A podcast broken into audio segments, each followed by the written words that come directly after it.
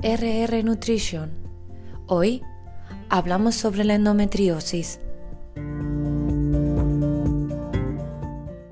Hola a todos y a todas, bienvenidos y bienvenidas una vez más a estas tertulias alimentarias de R R Nutrition, y hoy os traigo un tema muy interesante, muy importante para mí y personal, que es la endometriosis. Hoy os quiero contar en qué consiste, cómo me ha afectado a mí esa patología y cómo ha sido mi evolución desde el diagnóstico hasta eh, la actualidad. ¿Qué es la endometriosis? La endometriosis es una patología ginecológica de la mujer, que lo que sucede es que el endometrio sale del útero y se aloja en otros órganos del suelo pélvico, o sea, de la cavidad pélvica, o de incluso eh, más hacia arriba del cuerpo de la mujer, como puede ser intestinos, hígado y eh, pulmones. Ha habido casos que en etapas más tardías eh, ha llegado a alojarse en los pulmones. ¿Qué ocurre con este endometrio ectópico? Ocurre lo mismo que en el endometrio normal. El endometrio normal, eh, en las fases de la menstruación, antes de la fecundación, el endometrio se prepara, se engrosa para una posible fecundación, como acabo de decir. Pero cuando no se sucede esa fecundación, el endometrio acaba desprendiéndose del útero y se producen los sangrados.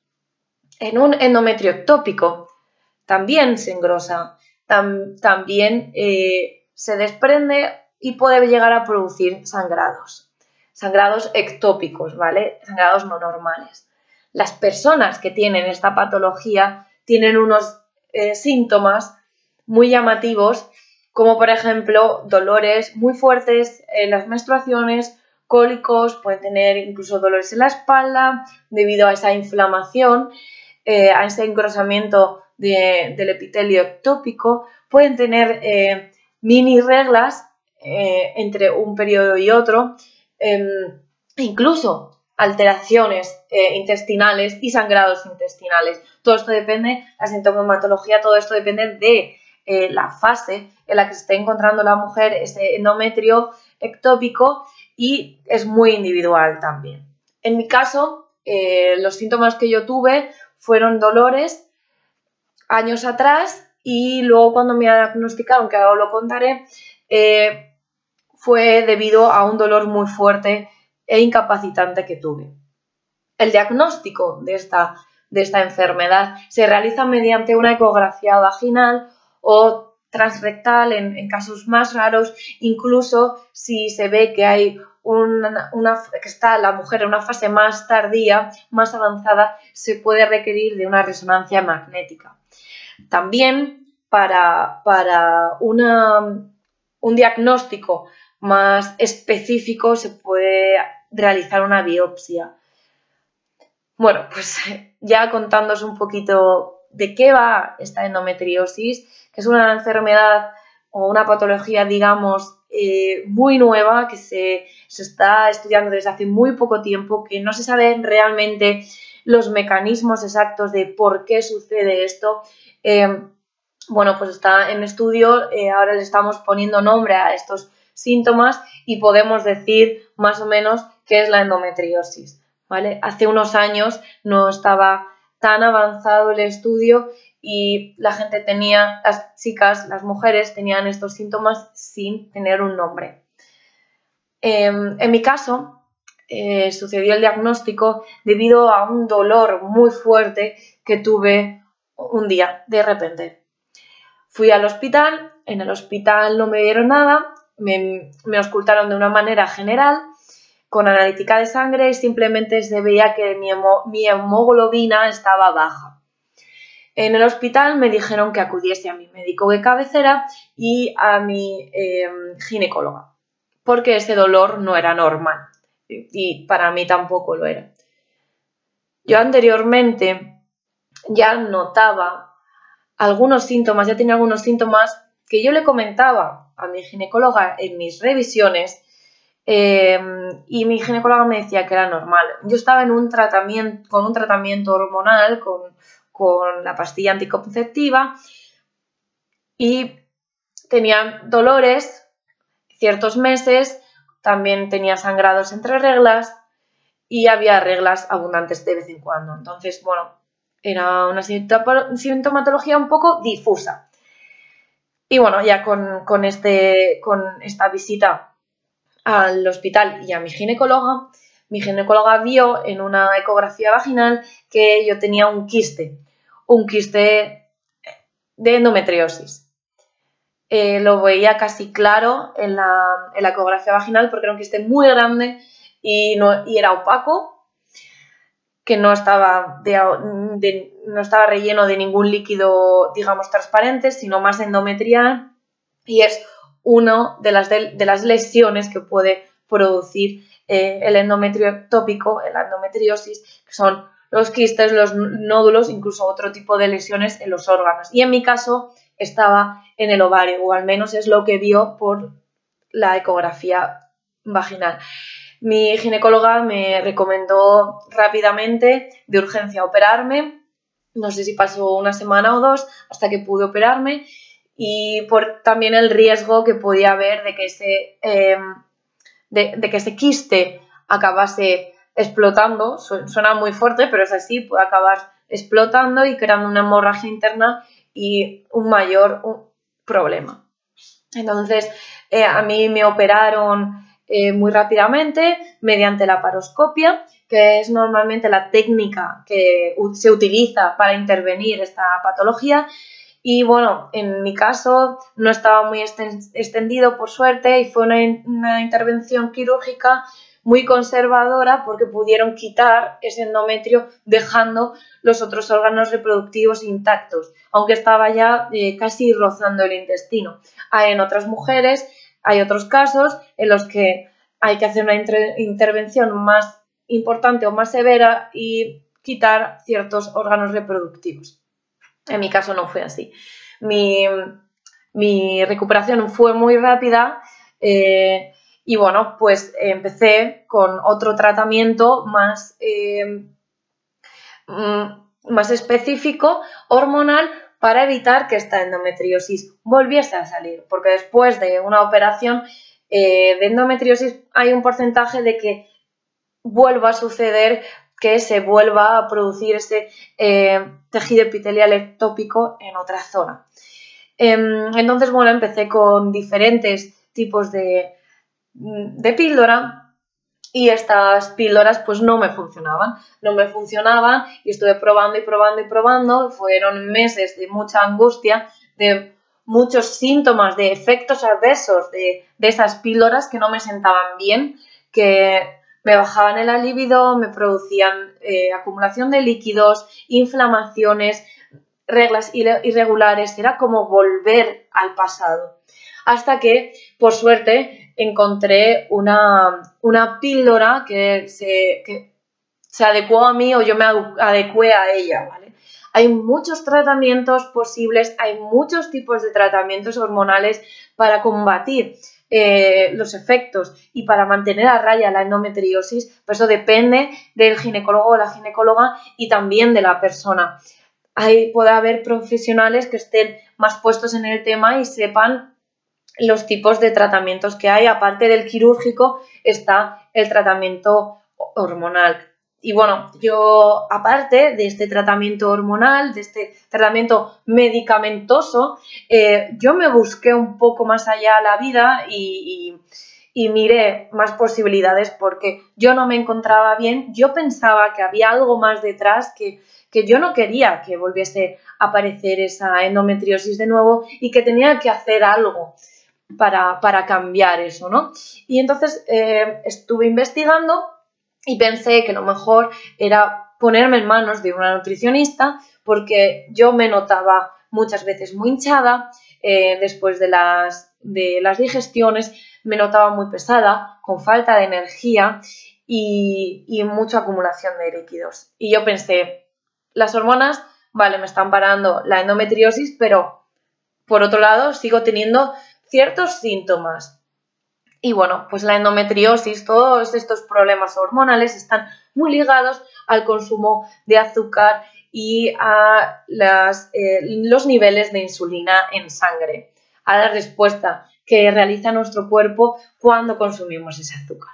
Bueno, pues bien, os voy a contar que yo eh, cambié mi dieta gracias a dos nutricionistas que me enseñaron a comer, me enseñaron a, a saber elegir también debido a esa reducción de azúcar, de, de alimentos ultraprocesados y también que reduje el consumo de trigo y de, de alimentos inflamatorios.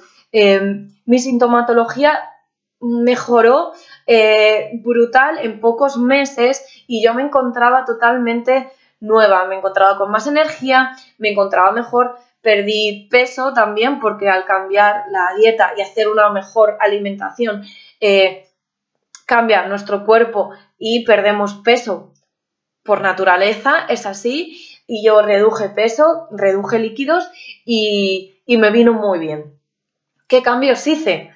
No, así a grosso modo, pues como digo, reduje el consumo de ultraprocesados a más de la mitad, digamos, o sea, yo consumo eh, ultraprocesados muy de vez en cuando, en ocasiones eh, especiales, reduje y casi anulé el consumo de azúcares, intento que todos los productos elaborados o procesados, que ya no digo ultraprocesados, que yo compro en el supermercado, como puede ser un pan, como puede ser un yogur, como puede ser cualquier envase, yo me fijo que no contengan azúcar y que si lo contienen, porque es un conservante, eh, que lo tengan en, men en menor medida.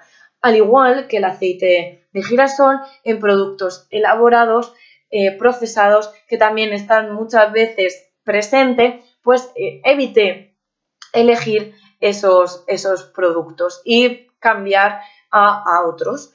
Eso también me ayudó muchísimo por el tema de la inflamación, aparte del azúcar y también de las harinas procesadas, de las harinas blancas. Eh, anulé el consumo de harinas blancas, eh, yo tomo ahora las harinas todas integrales y evito el, el no el gluten, pero el trigo. Evito el trigo eh, porque también es un alimento inflamatorio y para mi caso, Eh, para nuestro caso, para las personas que tenemos endometriosis, eh, los alimentos inflamatorios son contraproducentes. Entonces, me quité esos, esos productos, mejoré el, eh, la elección de, de los productos cuando iba a, a la compra y aparte eh, introduje más, más eh, verduras, frutas, hortalizas, legumbres, también eh, reduje el consumo de carne roja y la poca carne que como es más bien carne blanca de aves y también, eh, muy importante, utilizar grasas eh, sanas, saludables, como son las grasas de frutos secos, de aceite de oliva, también las grasas de los pescados y de lácteos eh, que tengan buenos ingredientes. Esos fueron mis cambios alimentarios. Que diréis, pero si es lo normal, es, es lo que, en teoría, lo básico, ¿no? Pero claro, yo anteriormente pensaba que me estaba alimentando bien y no era así, no era así. Y gracias a este cambio nutricional, mi sintomatología cambió completamente y gracias a ello también mi tratamiento farmacológico está siendo efectivo y desde mi operación no ha habido eh, otra reaparición de, de, de endometriosis. Por suerte. A esto hay que ligarle que yo cambié mi, mi, mi estilo de vida, he cambiado mi estilo de vida a la hora de, del trabajo, cambié de trabajo hace un tiempo, es un trabajo entre comillas más tranquilo, yo, yo soy enfermera y yo cuando me, me operaron yo estaba trabajando en, unos, en intensivos quirúrgicos y me cambié hace un año y algo a una, un centro de diálisis, que es, digamos, un poco más tranquilo, entre comillas, ¿vale? También tiene otros horarios y en este caso, en estos problemas hormonales, nos conviene eh, tener una regularidad en las horas de sueño, en nuestros horarios y eso para, para, para mí era muy importante. Eh, ¿Qué más? Eh, también cambié eh, mi forma de entrenamiento, el deporte, hice más hincapié y me puse en manos también de un entrenador personal. Os digo que todas estas medidas eran muy generales, pero a la vez me estaban viniendo bien para mi caso, y me puse en manos de un entrenador personal que lo hice vía online y funcionó genial. Me enseñó a entrenar, a entrenar fuerza. Chicas, es muy importante entrenar fuerza, aunque seamos mujeres y da igual la edad. Es muy importante entrenar fuerza para mejorar ese intercambio de energía, esa utilización de energía de glucosa en nuestro cuerpo para nivelar, los, para nivelar, y valga la redundancia, los niveles de de insulina en sangre, y nos ayudan a mantener eh, nuestras hormonas a raya. Con eso y suplementándolo con la alimentación, digamos, esa combinación es un cóctel buenísimo. Y, y bueno, pues eh, eh, con el deporte empecé a entrenar mucha más fuerza de una manera mmm, más estructurada, y me vino muy bien. Me empecé a sentir también con más energía, me sentía bien también, aparte por dentro, por fuera, y, y todo, todo son ventajas de ambas cosas. Entonces, eh, ¿cómo me encuentro ahora? Hice todo este cambio durante muchos años. O sea, me, me operaron en el dos mil dieciséis, estamos en el dos mil veintiuno, ya han pasado, van a pasar casi cinco años eh, de, de la operación. He tenido otra operación entre medias, pero no era de, de endometriosis, era también ginecológica, pero no era de endometriosis. Y, y bueno, gracias a esos cambios que yo hice, puedo decir que no tengo endometriosis. Todo depende también un poco de, de la persona, pero para que veáis y tom- toméis nota que podemos evitar que estas enfermedades vayan a más, ya no digo eliminarlas, pero que vayan a más. Y el cambio de alimentación y de estilo de vida es crucial, tanto para esta enfermedad, como habéis visto en el podcast anterior, en la tertulia anterior con Aida, con los alimentos inflamatorios en el tema de psoriasis y problemas de piel. Creo que es muy importante que, que hagamos hincapié eh, en estas pequeñas cosas que podemos cambiar nosotros, que están en nuestras manos, que pueden resultar más o menos eh, efectivas, pero es muy importante. Y si estamos viendo que tenemos síntomas, tenemos que ponerle freno de alguna manera, aparte de ir al médico o a la ginecóloga en este caso, buscar otras alternativas, indagar en el tema de otra manera, aparte del tratamiento farmacológico o quirúrgico.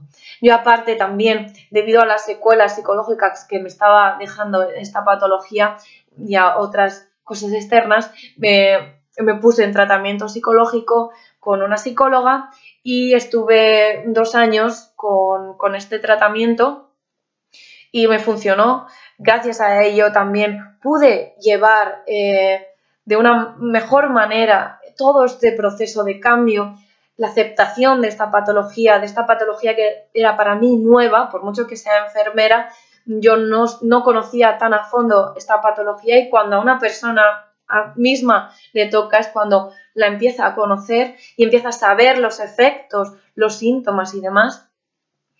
Y gracias a este tratamiento psicológico pude llevar eh, de una mejor manera todo este proceso, pude tener fuerzas para, para seguir cambiando y para buscar la manera de seguir luchando, porque para mí la visita a la ginecóloga era eh, una odisea, era, iba con miedo porque no sabía si en esa ecografía iba a volver a salir la, la endometriosis, y porque claro, yo para mí yo decía, yo no tengo síntomas ahora, pero puede aparecer, ¿no?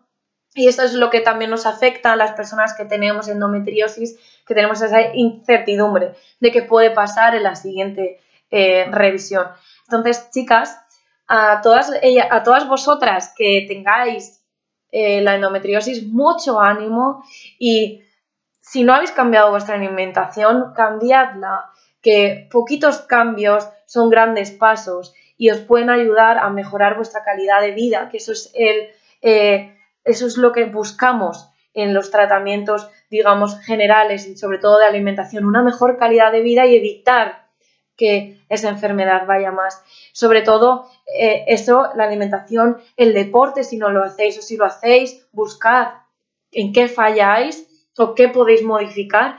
Y si, bueno, si esto ya os está afectando de una manera eh, psicológica o vuestro eh, día a día con la, vuestra pareja, si la tenéis, o con el entorno familiar o social, acudid a un, a un psicólogo, a una psicóloga, y poneos en un tratamiento, ya sea eh, visita a la psicóloga o un tratamiento farmacológico también, porque es muy importante. Toda enfermedad afecta psicológicamente, y más si, por ejemplo, como en esta, te causa dolores mensuales que a veces son eh, inaguantables. Y bueno, chicas, como os digo, mucha fuerza para las, para las chicas que lo tenéis, o las mujeres que lo tenéis, para aquellas que tenéis síntomas de cualquier tipo, acudid a un, a un profesional. Y para todas las personas que están junto a una mujer que tiene endometriosis, espero que este podcast os ayude un poco a saber de qué va esto y, y, y a entender que, que la endometriosis es más allá de, de un dolor menstrual o de un cambio hormonal, que engloba muchísimo, que tiene mucha sintomatología, y que, que, que no nos sentimos bien con nosotras mismas cuando tenemos esos síntomas, que tenemos una preocupación y que nos puede llevar también a una tristeza. Espero que os haya servido este podcast, lo he hecho con toda mi ilusión, eh, es un trocito de mí, os he abierto mi corazón, y, y espero que, que os guste y que, que os ayude. Muchas gracias por haberme escuchado y os espero en la siguiente tertulia. Gracias, hasta pronto.